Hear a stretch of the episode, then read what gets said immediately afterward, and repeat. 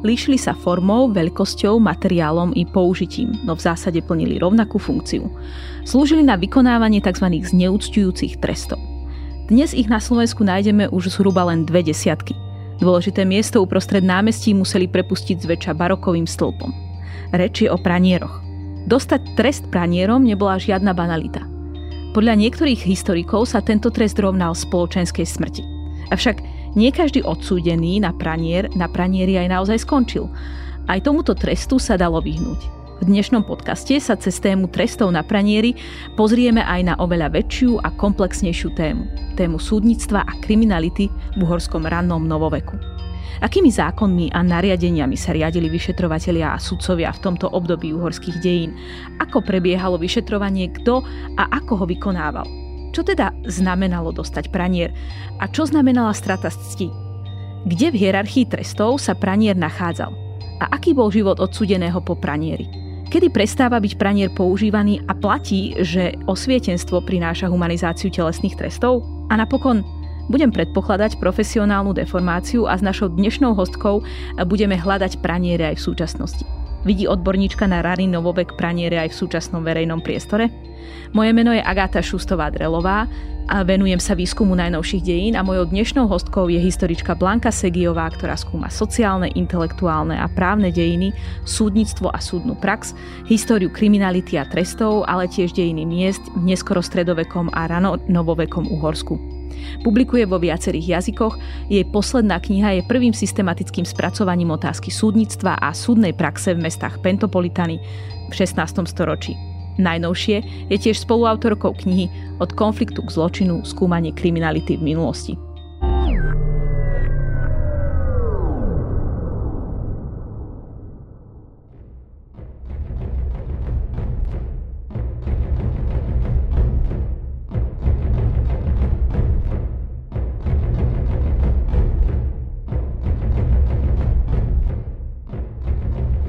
Súčasnosti sa súdnictvo a vyšetrovatelia riadia trestným zákonom.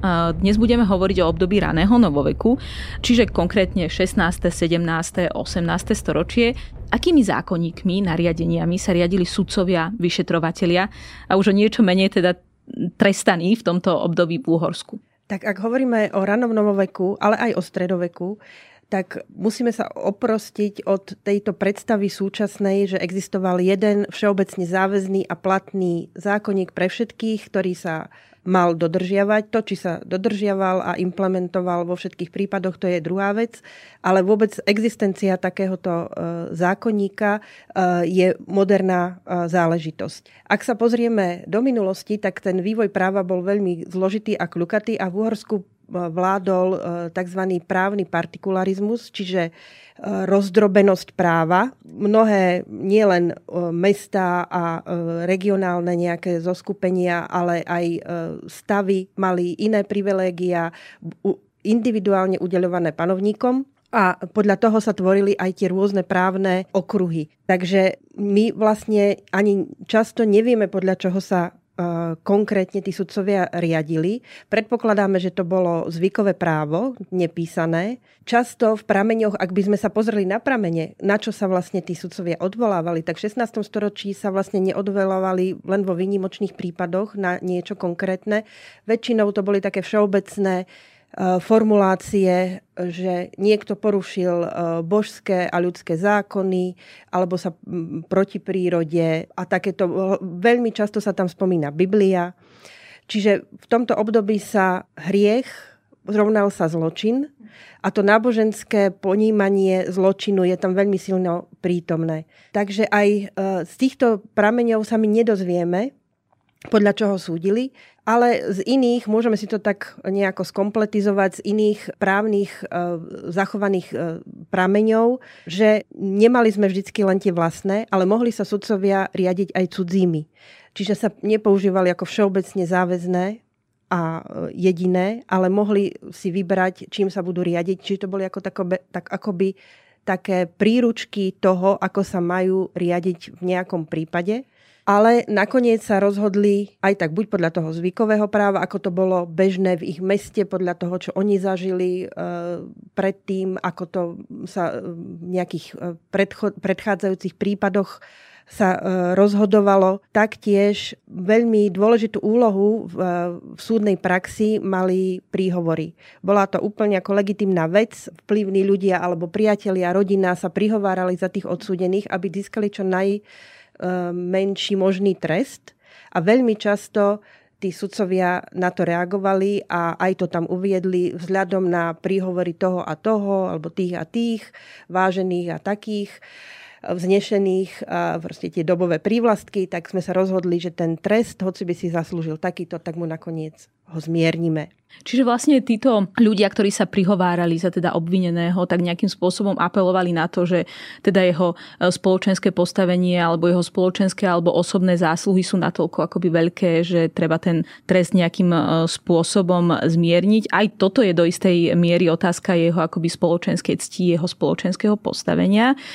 Ty si teda hovorila, že to právo e, bolo nejakým spôsobom partikulárne, rozdrobené.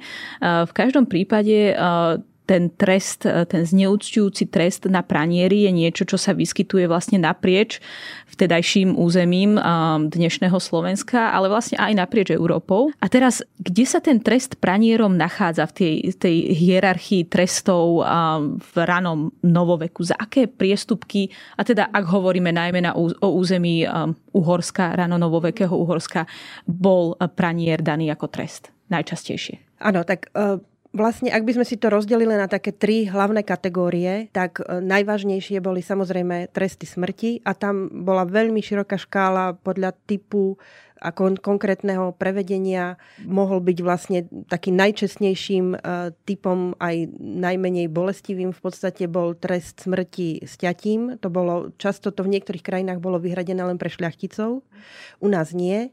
Potom tam boli samozrejme oveľa krutejšie formy podľa závažnosti zločinu. Takže to boli tresty smrti. To bolo vlastne v prípadoch, keď ten zločin alebo ten delikt bol natoľko podľa tých sudcov e, závažný, že proste už nebola iná šanca len toho odsudeného popraviť. Potom druhou skupinou sú vlastne tie zneúctujúce tresty. Tam je tak, taktiež dosť široká škála a e, naj, najmenšou, e, najmenej závažnými e, sankciami boli hlavne pokuty, Uh, takže ak niekto niečo spáchal, niekedy to mohli byť aj závažné z nášho pohľadu uh, delikty ako zabitie, tak mohol sa vykúpiť, ak súhlasila rodina pozostalých s vyrovnaním, s kompenzáciou, tak mohol vyviaznuť aj s pokutou. A potom ešte v tejto kategórii boli rôzne napomenutia, prípadne e, nejaká fyzická práca, ktorú musel dotyčný odsudený vykonať pre mesto.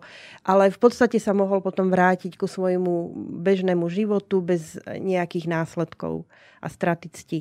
Čiže tam tie také akoby um, tiež vysoké a ešte dosť závažné tresty, ale nie práve tresty smrti, ako je povedzme dnes odsúdenie na 25 rokov alebo podobné. E, takéto niečo úplne neexistovalo. Že aspoň ja to tak vnímam, že je tam mm-hmm. akoby veľký rozdiel medzi tým trestom smrti a potom tými zneúctujúcimi trestami, že akoby nie je tam nič medzi tým. No ono v podstate tam niečo ako medzi tým je, lebo aj v rámci týchto kategórií troch o ktorých sme si povedali, tak existovali široká škála odtienkov. Napríklad um, niečo medzi, vlastne nie je to trest smrti, je to stále nejaký zneúctujúci trest, ale uh, ak hovoríme o trestoch zmrzačenia alebo byľagovania, tak tam vlastne ten dotyčný síce neprišiel o život, ale bol poznačený do konca života. Lebo e, tie zmrzačujúce boli buď strata ruky, často pri násilných e, trestných činoch, niekedy pri krádeži, alebo strata ucha nosa a to je proste viditeľné. No a ten človek vlastne, takýto človek, čo nemal e, nejakú túto časť, alebo bol takto časť tela a bol takto zmrzačený, tak bol viditeľný na prvý pohľad a hneď e, ho okolie odhadlo, že proste má kriminálnu minulosť. Ja teraz vnímam, že ako to vlastne sa na to pozerám cez e, naozaj e, súčasnú optiku, pretože naozaj to, že ja vnímam tieto tresty, o ktorých ty hovoríš, tie zneúctujúce, nie nevyhnutne tie zmrzačujúce, ale povedzme teda práve ten pranier ako nie úplne prísne z tej našej súčasnej optiky, kde akoby akási spoločenská česť nie je pravdepodobne ani zďaleka niečo tak závažné, ako to bolo v období raného novoveku. Čo teda znamenala česť v období mm-hmm. raného novoveku a prečo vlastne bol trest e, vlastne straty cti tak závažným trestom? Pretože tá česť vlastne ovplyvňovala všetko. Bol to vlastne taký pojem, ktorý bol všade prítomný a ovplyvňoval strašne veľa vecí.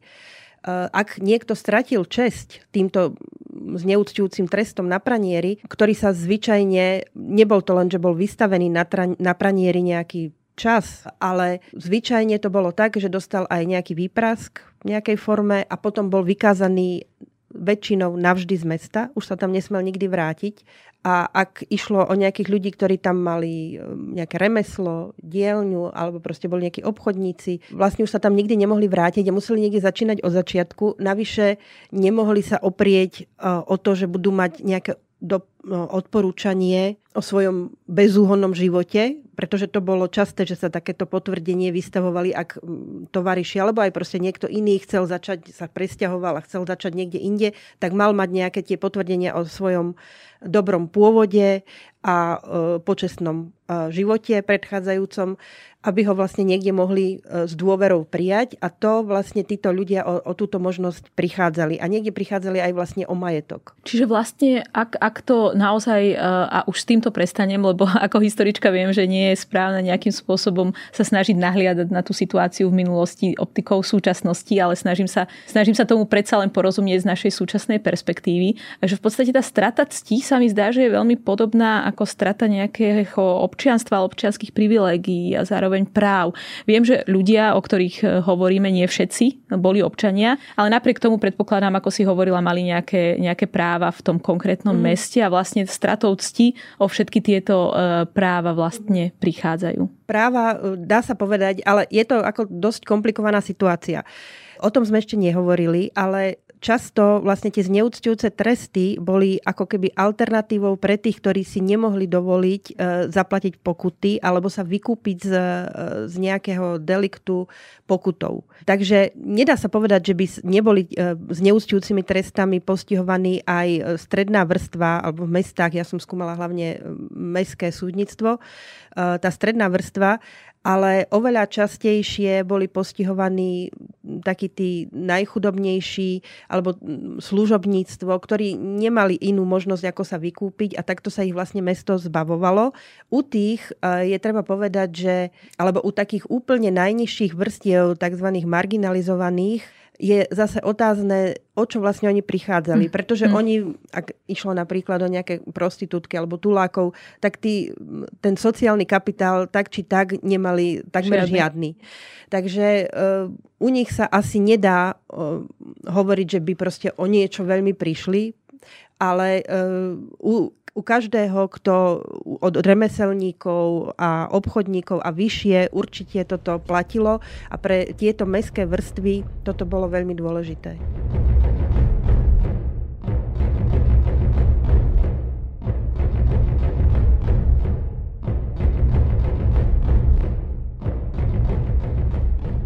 Poďme sa pozrieť na to, ako sa človek dopracoval vlastne k pranieru. Ako prebiehalo v ranom novoveku vyšetrovanie? Kto bol zodpovedný za vyšetrovanie? V podstate ako verejný zločin to prišlo až tak v 16. storočí, keď mali vlastne tie mestské e, magistráty povinnosť vyšetrovať, e, ak vedeli o nejakom, že sa spáchal nejaký zločin. Väčšinou išlo o vraždy, alebo zabitia. Inak e, tieto súdne procesy prebiehali tak, že niekto žaloval druhú stranu aj pre krádež, aj pre ubliženie vážne na zdraví. Takže tam strašne závisí, aký typ vyšetrovania išlo. Či išlo o taký tzv. akuzačný, keď niekto žaloval niekoho iného, aj pre vážny delikt, zločin, alebo či sa to proste vyšetrovalo. Tie prípady zabitia vraždy sú také typické, pretože sa našlo telo, vtedy sa to muselo vyšetrovať. Robili sa obhliadky tela, vždycky nejakí tí skúsení, starší ľudia, pretože lekári boli vzácnosťou, eh, alebo aj tí takí felčiari, čo bývali, eh, proste každý, kto niečo mal s nejakou lekárskou starostlivosťou, na nejakej úrovni, tak eh, bol považovaný za vhodného, aby posúdil nejaké rany pri takýchto prípadoch. Eh, potom samozrejme výsluchy. Pri vážnych podozreniach mohli podstúpiť aj mučenie. a pri špecifických prípadoch e, tzv. infanticidí, teda zabití novorodencov, tak tam sa využívali obhliadky tela tzv. matrónami, čo boli vlastne staršie skúsené ženy, ktoré mali vlastne e, obhliadnúť nejaké podozrivé dievčatá alebo ženy, ktoré teoreticky mohli byť matkami toho nájdeného dieťaťa a zisťovali, že či mohla byť ona matkou. Či neporodila v nedávnej dobe. Áno, či na jej tele nie sú známky toho, že porodila v nedávnej dobe dieťa. Keď sme už pri ženách, tak zostaňme pri ženách, pretože ty v tej knihe práve v tejto poslednej od konfliktu k zločinu píše, že vlastne bol rozdiel medzi tým, za čo boli trestané na pranieri ženy a za čo boli trestané muži. Aké, za aké delikty boli trestané ženy na rozdiel od mužov? Samozrejme prirodzene infanticída, mm-hmm. ale teda e, čo ďalšie? Za infanticídu nebolo až tak často, že by boli ženy, ženy trestané na pranieri. Mm-hmm. Skôr to bolo považované za veľmi vážny zločin a tam väčšinou boli tresty smrti. Ale ak sa tak e, všeobecne pozrieme na tie, e, to trestanie mužov a žien, alebo vôbec delikty páchané mužmi, je to veľmi podobné ako dnes, e, že muži sú najčastejšie súdení za rôzne násilné trestné činy a to platí v súčasnosti takisto. Ale v minulosti je tam veľký nepomer, je tam taká skupina tzv. sexuálnych alebo mravnostných deliktov, kde väčšinu odsudených tvorili ženy, aj keď paradoxne k tým, v tých mravnostných deliktoch, ako ich páchali e, s mužmi. Taký nepomer ešte v, tých, v tejto kategórii je v tom, že zatiaľ čo muž e, často vyviazol s pokutou, a niekedy aj za vážnejší zločin, že napríklad muž sa, bol ženatý a dopustil sa teda cudzolostva, čo bol považovaný, e, čo bol považované za vážnejší než smilstvo, teda akože nedovolený e, styk slobodných ľudí. Napriek tomu dostal, dostal pokutu a tá žena, keď bola slobodná, tak bola vlastne pranierovaná, e, zbytá a vyhnaná navždy z mesta. A to platilo hlavne v prípadoch, ak bol muž mal už nejaké postavenie, nemusel byť nejaký významný, ale proste mal nejaké stabilné e, zamestnanie, živobytie a žena išlo nejakú slúžku, čiže bola nižšie ako keby postavená. V prípadoch, ak išlo o sluhov, rovnocenných, tak vtedy to riešili trochu inak. Sa snažili ich nejako prinútiť pod hrozbami prísnejších trestov, aby sa zosobášili a potom ich aj tak vyhnali z mesta, pretože už proste nejako tam poškvrnili tú česť. Ale ako snažili sa aspoň legitimizovať dodatočne ten nepovolený e, pomer. Kde je pôvod tohto akoby odlišného prístupu k mužom a ženám, aj čo sa týka týchto akoby sexuálnych v ponímaní vtedajšej doby deliktov? Prečo sú práve ženy považované za tie, ktoré majú byť trestané za tieto delikty? To je ako dosť ťažká otázka. Neviem, či viem na to úplne zodpovedne odpovedať, že odkedy sa toto alebo kde to má vlastne ten pôvod. Predpokladám, že patrimoniálnej spoločnosti mala žena svoje miesto, teda bola určite v mnohých oblastiach diskriminovaná a menej cenná, považovala sa za niečo slabšie, e, nie len akože fyzicky, ale aj mentálne a e,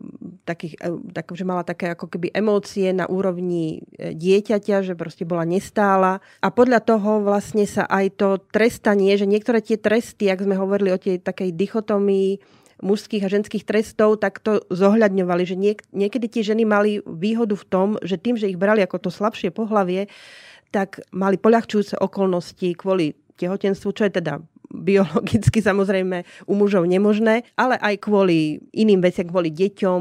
U mužov to nebývalo, že by kvôli deťom dostali milosť alebo menší trest, a, ale aj vôbec kvôli e, nejakej slabosti tela, mladému veku, ale to zase bývalo aj pri mužoch. A potom aj tie tresty, e, také tie kruté tresty smrti, tie pri ženách nebývali. Ani obesenie, aspoň teda u nás v Uhorsku sa ženy nevešali, ani inými takými krutejšími trestami sa netrestali. To, čo človeka ale prirodzene napadne, sú tresty za čarodejníctvo. Upálenie. Upálenie. Ale to, to bolo aj u mužov. To uh-huh. bolo aj u mužov. Jediný taký najkrutejší možno trest, čo bol vyslovene ženský, to bolo práve za tie delikty infanticídia, bolo položenie do truhly alebo do hrobu, prikrytie hlinou a prepichnutie srdca kolom. A, takže to bolo tak, také dosť e, kruté a ešte ženy sa topili na rozdiel od, od mužov.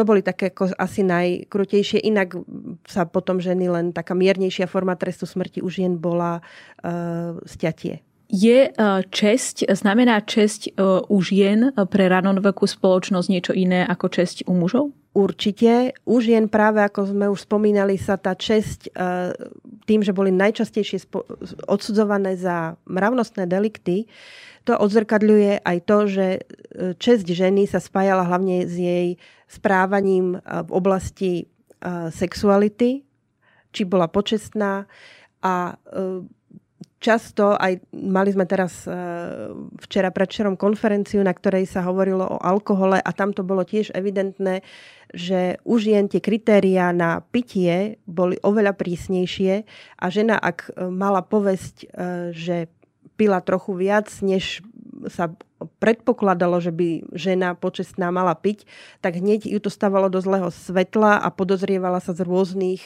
ďalších možných deliktov, by mohla byť sexuálne povolná. Hovorila si o tom teda, že e, ženy mali miernejšie tresty, alebo teda mali šancu mať miernejšie tresty v prípade, že čakali deti alebo že mali deti. Aký vplyv mali zneúctujúce tresty v prípade žien, v prípade mužov na ich bezprostrednú rodinu? Všetky tresty, či už to boli zneúctujúce alebo aj tresty smrti, sa dotýkali celej rodiny, pretože to uvrhlo vlastne hambu na celú rodinu. Takže aj preto, keď sme hovorili o tých príhovoroch, tak sa tí príbuzní, ale aj proste susedia a proste všetci, čo boli s nimi nejako prepojení, tak sa snažili to zmierniť, lebo to, to proste bola nie len na tú rodinu pokrvnú, ale aj so všetkými, ktorí boli, boli spríbuznení, či už uh, zamestnaním, čiže napríklad ak to bol člen cechu alebo nejakého obchodného združenia. Proste všetky tie väzby tam boli dôležité a aby sa zachránila tá česť a aj proste tam určite boli aj nejaké emócie ľudské, ano. že sa poznali, tak ako sa snažili, aby proste ten človek vyviezol čo najlepšie, alebo ak by bolo možné aj oslobodenie. Takže z tohto dôvodu tá, tá rodina tam bola veľmi dôležitá. Čiže to nešlo o toho jedinca, že on bol niečoho vinný a on bol odsúdený a nikoho iného sa to netýka. To sa týkalo jeho rodiny, celej komunity v podstate. Čiže vlastne akoby sociálny kapitál v kolektívnom slova zmysle a teda ano. akoby zachraňovanie sociálneho kapitálu, respektíve prihováranie sa znamenalo zachraňovanie tohto sociálneho kapitálu v celom tom ano. kolektívnom slova zmysle. Tento sociálny kapitál bol strašne dôležitý práve v týchto prípadoch a na to sa nemohli spoliehať ľudí, ktorí tam boli, ľudia, ktorí boli cudzinci, prišli, alebo nejakí tuláci, bezdomovci, ktorí nemali vlastne to zázemie. A preto aj často sú odsúdení práve títo ľudia. Bude to prílišné zo všeobecnenia, ak poviem, že teda vlastne ten pranier bol nástrojom ďalšej ostrakizácie už aj tak relatívne výrazne ostrakizovaných ľudí? Určite. Určite, dá sa to tak povedať. Tie mesta sa snažili si udržať v meste nejaký poriadok a e, baviť sa tých podozrivých ako keby živlov, ktoré mohli spôsobovať nejaké problémy. A tým, že boli často uzavreté, obohnané hradbami, tak to bol veľmi jednoduchý spôsob, ako sa ich zbavovať. Ale ak by sme to porovnali napríklad e, s stoličným súdnictvom alebo s panským súdnictvom, Ehm, samozrejme, že tí šľachtici sa nechceli zbavovať tých poddaných, pretože pre nich predstavovali dôležitú silu. Takže tam nedá sa to úplne zo všeobecniť na celú krajinu, na všetky úrovne, ale v týchto mestách to takto fungovalo. Až dá sa povedať do konca ranného novoveku.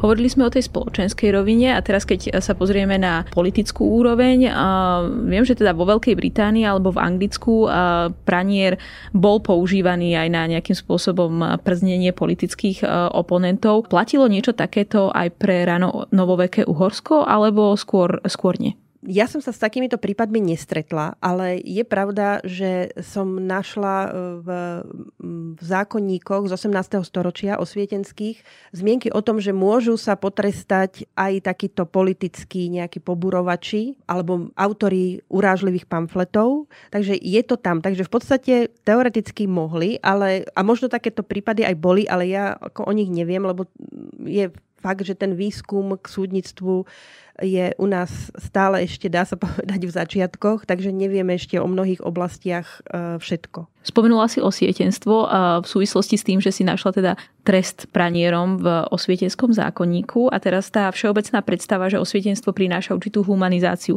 Ako je to v prípade zneúctujúcich trestov? Áno, je pravda, že osvietenstvo prinieslo veľké zmeny, aj istú humanizáciu, ale skôr to bolo v tom, že e, na úkor trestov smrti, ktoré vlastne za Jozefa II. v podstate sa ako keby zrušili, ale išlo to, e, zvýšili sa, zvýšil sa počet uväznení alebo takých alternatívnych, e, predtým alternatívnych trestov, potom sa to už stávalo pravidlom, vznikali rôzne e, robotárne a také, kde zatvárali takýchto ľudí, aby tam proste prácou ako keby sa vyliečili z toho deliktného správania. Takže sa pokúšali nejaké také human, humánnejšie spôsoby trestania ale tie zneužité tresty stále fungovali, aj keď v zákonníku sa uvádza, že sa nemajú zneužívať a že cieľom nie je ani tak nejaké potupenie a zneúctenie tohto páchateľa, ale skôr taká, ako dneska by sme povedali, že mediálna funkcia, aby sa čo najviac ľudí o tom dozvedelo, že sa niečo také spáchalo a že ten a ten je vinný,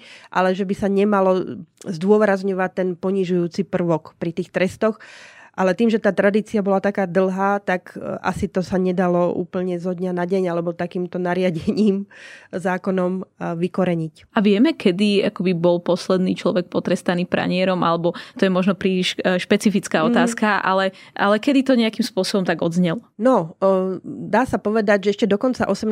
storočia tie praniere fungovali potom sa začali odstraňovať z hlavných námestí. Tam to súviselo nielen s tým osvietenstvom, ktorý až tak praniere nepostihol, pretože ešte máme prípad, že Jozef II koncom 18. storočia povolil, myslím, že to bol uh, Temešvár, uh, vystavať si nové uh, popravisko a pranier. Takže to proste ešte vôbec ne, to neznamenalo, že by to osvietenstvo bolo proti tým pranierom. Ale ešte predtým, dalo by sa povedať, v období protireformácie bol trend vyzdobovať námestie barovkovými sochami a narážal to na problém, že tieto prominentné miesta na námestiach už boli obyčajne zabraté praniermi. A preto oni sa snažili nejako odstraňovať. Išlo to väčšinou z hora, že sa snažili nejakí tí funkcionári, či už cirkevní alebo politicky, vylepšovať tie námestia, ale často narážali práve na odpor tých miestnych, že oni predsa pranier potrebujú a nemôžu ho premiesniť na iné, menej frekventované miesto. A toto, tento trend e, spolu s tou humanizáciou e, trestného súdnictva nakoniec tie praniere úplne vytlačil a že sa prestali použiť, ale posledné použitie e, nie je známe, ale to, ako to malo silnú tradíciu, dá sa povedať, že aj keď už sa praniere nepoužívali už ako nejako oficiálne, z, ešte z pomnichovskej dohode sa v Čechách e, vyskytol prípad, že Nemci vyvesili československé štátne symboly na pranier a v 30. rokoch 20. storočia sa bola ešte diskusia o znovu obnovenie pranierov, ale teda neúspešná. Takže tá tradícia bola ešte aj potom, ako už sa dlho nepoužívali, stále silná. Čiže v tej kolektívnej pamäti akoby ten, ten pranier ešte e, prežíva dlho potom, ako bol aj fyzicky akoby z tých námestí, námestí odstránený. Áno, a niektoré tie praniery sa samozrejme aj zachovali, ale z pravidla dá sa povedať, že v takých menších e, mestách a obciach. Predposledná otázka, ktorá mi napadá tak akoby spontánne, keď hovoríme o teda pranieri, ktorý je naozaj akoby takým, ako si povedala, že e, veľmi akoby krutou e, formou e, potrestania, ktorý teda vedie k strate cti. Moja otázka je, keď už teda samotný odsúdený bol daný na pranier, tak bola mu nejakým spôsobom zabezpečená aspoň nejaká úplne že e, minimálna ochrana napríklad pred tým, aby ho niekto nejakým spôsobom tam e, poškodzoval a podobne, alebo, alebo bol už naozaj vydaný na pospas tým spoločenským náladám? To neviem úplne na to presne odpovedať, lebo tie popisy tých, z tých súdnych záznamov nie sú takéto detailné, že by sme tieto veci vedeli z toho vededukovať. Každopádne už si myslím, že to bolo neskoro, ale vždycky tam to bola vlastne verejný trestný akt, kde boli prítomní samozrejme určite niekto z magistrátu, e, kat alebo súdny sluha, ktorý buď jeden alebo druhý vykonával ten rozsudok podľa toho, je akože vážnejší alebo prísnejšie bol ten trest tým katom. Ale nedá sa povedať, že by mal nejaké práva alebo sa mohol na niečo spoľahnúť, ale si myslím, že tým, že tam boli tie úradné osoby, tak e, že by sa to nejako úplne zneužilo oproti tým, čo sa očakávalo, že je bežné, že čo sa môže voči tým ľuďom na pranieri um, urobiť a čo nie, tak to sa asi dodržalo. A ak mali nejakú šancu tí odsúdení, tak to bolo ešte predtým, než e, ich odsúdili definitívne. Čiže to sú tie zase príhovory, alebo také mimosúdne, o ktorých sa väčšinou nedozvieme. Ale treba povedať, že to, keď sa človek dostal už pred súd a bol odsúdený, to bolo posledné štádium. Tam existovali mnohé mechanizmy, ktoré mohli zabrániť, aby sa ten človek e, e, takto dostal na pranier alebo proste bol odsudený nejakým iným trestom. Aké boli tie mechanizmy? Napríklad na takých nižších úrovniach, sú aj súdnych, napríklad či už to bolo v škole alebo v cechu, potom boli také, e, napríklad baníci mali svoje takéto nižšie súdnictvo, čiže tam sa mohli takéto disciplinárne, alebo aj v cirkvi, nakoniec sa mohli tieto také nižšie, alebo v tých prvých počiatkoch sa mohli tí ľudia disciplinovať. Aj občas tých e, súdnych zápisníc to vyplýva, že ako keby opisovali minulosť, čo sa stalo v minulosti, že už predtým ho napomínali tí a tí, ale že to neviedlo k ničomu a sa to len zhoršovalo a že nakoniec vlastne sa dostal až pre ten mestský súd. Takže tie mechanizmy nejaké fungovali predtým, často boli napomínané kňazmi, takíto nejakí problematickí ľudia. Takže tieto sociálne mechanizmy existovali, ale ak už proste naozaj buď spravil niečo, čo sa nedalo nejako už proste ututlať, alebo to, tak potom už nebola iná možnosť len ten súd. Alebo ak ho niekto zažaloval z nejakého vážneho deliktu. Moja posledná otázka je na tvoju profesionálnu deformáciu. Keď si písala alebo keď si e, skúmala archívy práve pre tento e, článok alebo teda túto štúdiu o pranieroch, um, tak um, keď si sa pozerala na vôkol, uh, videla si akoby niekde alebo v našej súčasnej spoločnosti, v našej súčasnej verejnej sfére nejaké paralely s ranonovovekým pranierom? Určite ma takéto paralely napadajú. V podstate už len to z jazykovedného hľadiska, že slovo pranier má svoje má svoj pôvod v nemeckom pranger, že sa udomácnilo a nie len to, že máme pranier, Češi majú praníž a aj v iných jazykoch v okolitých krajinách je to podobne, ale dokonca máme aj sloveso pranierovať, ktoré sa používa dodnes, čiže to svedčí o tom, ako hlboko zakorenený, zakorenené ten význam, aj to slovo je v našej kultúre. A myslím si, že e, dnešné médiá, niektoré médiá a aj sociálne médiá túto takúto potrebu niekoho urážať, dehonestovať, pranierovať majú a vidíme to vlastne každý deň na nejakých fórach.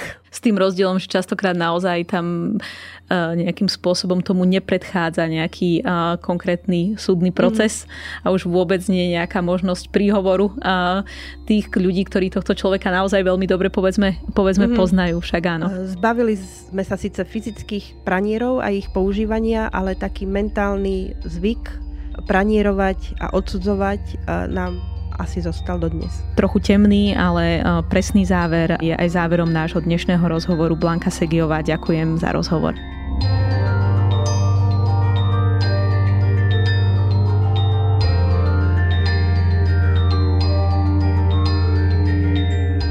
Počúvali ste Dejiny, týždenný podcast denníka Sme a historickej reví, ktorý vychádza vždy v nedelu. Nájdete ho vo vašej obľúbenej podcastovej aplikácii alebo na sme.sk lomka dejiny. Ak sa vám podcast páči, môžete ho v podcastovej aplikácii ohodnotiť, pomôžete nám ho tak dostať k viac poslucháčom a poslucháčkam. Ak nám chcete zanechať odkaz, napíšte nám na mail na dejiny zavináč sme.sk alebo sa pridajte do podcastového klubu denníka Sme na Facebooku. Som Agáta Šustová-Drelová a na tejto epizóde sa spolu podielal aj Viktor Hlavatovič.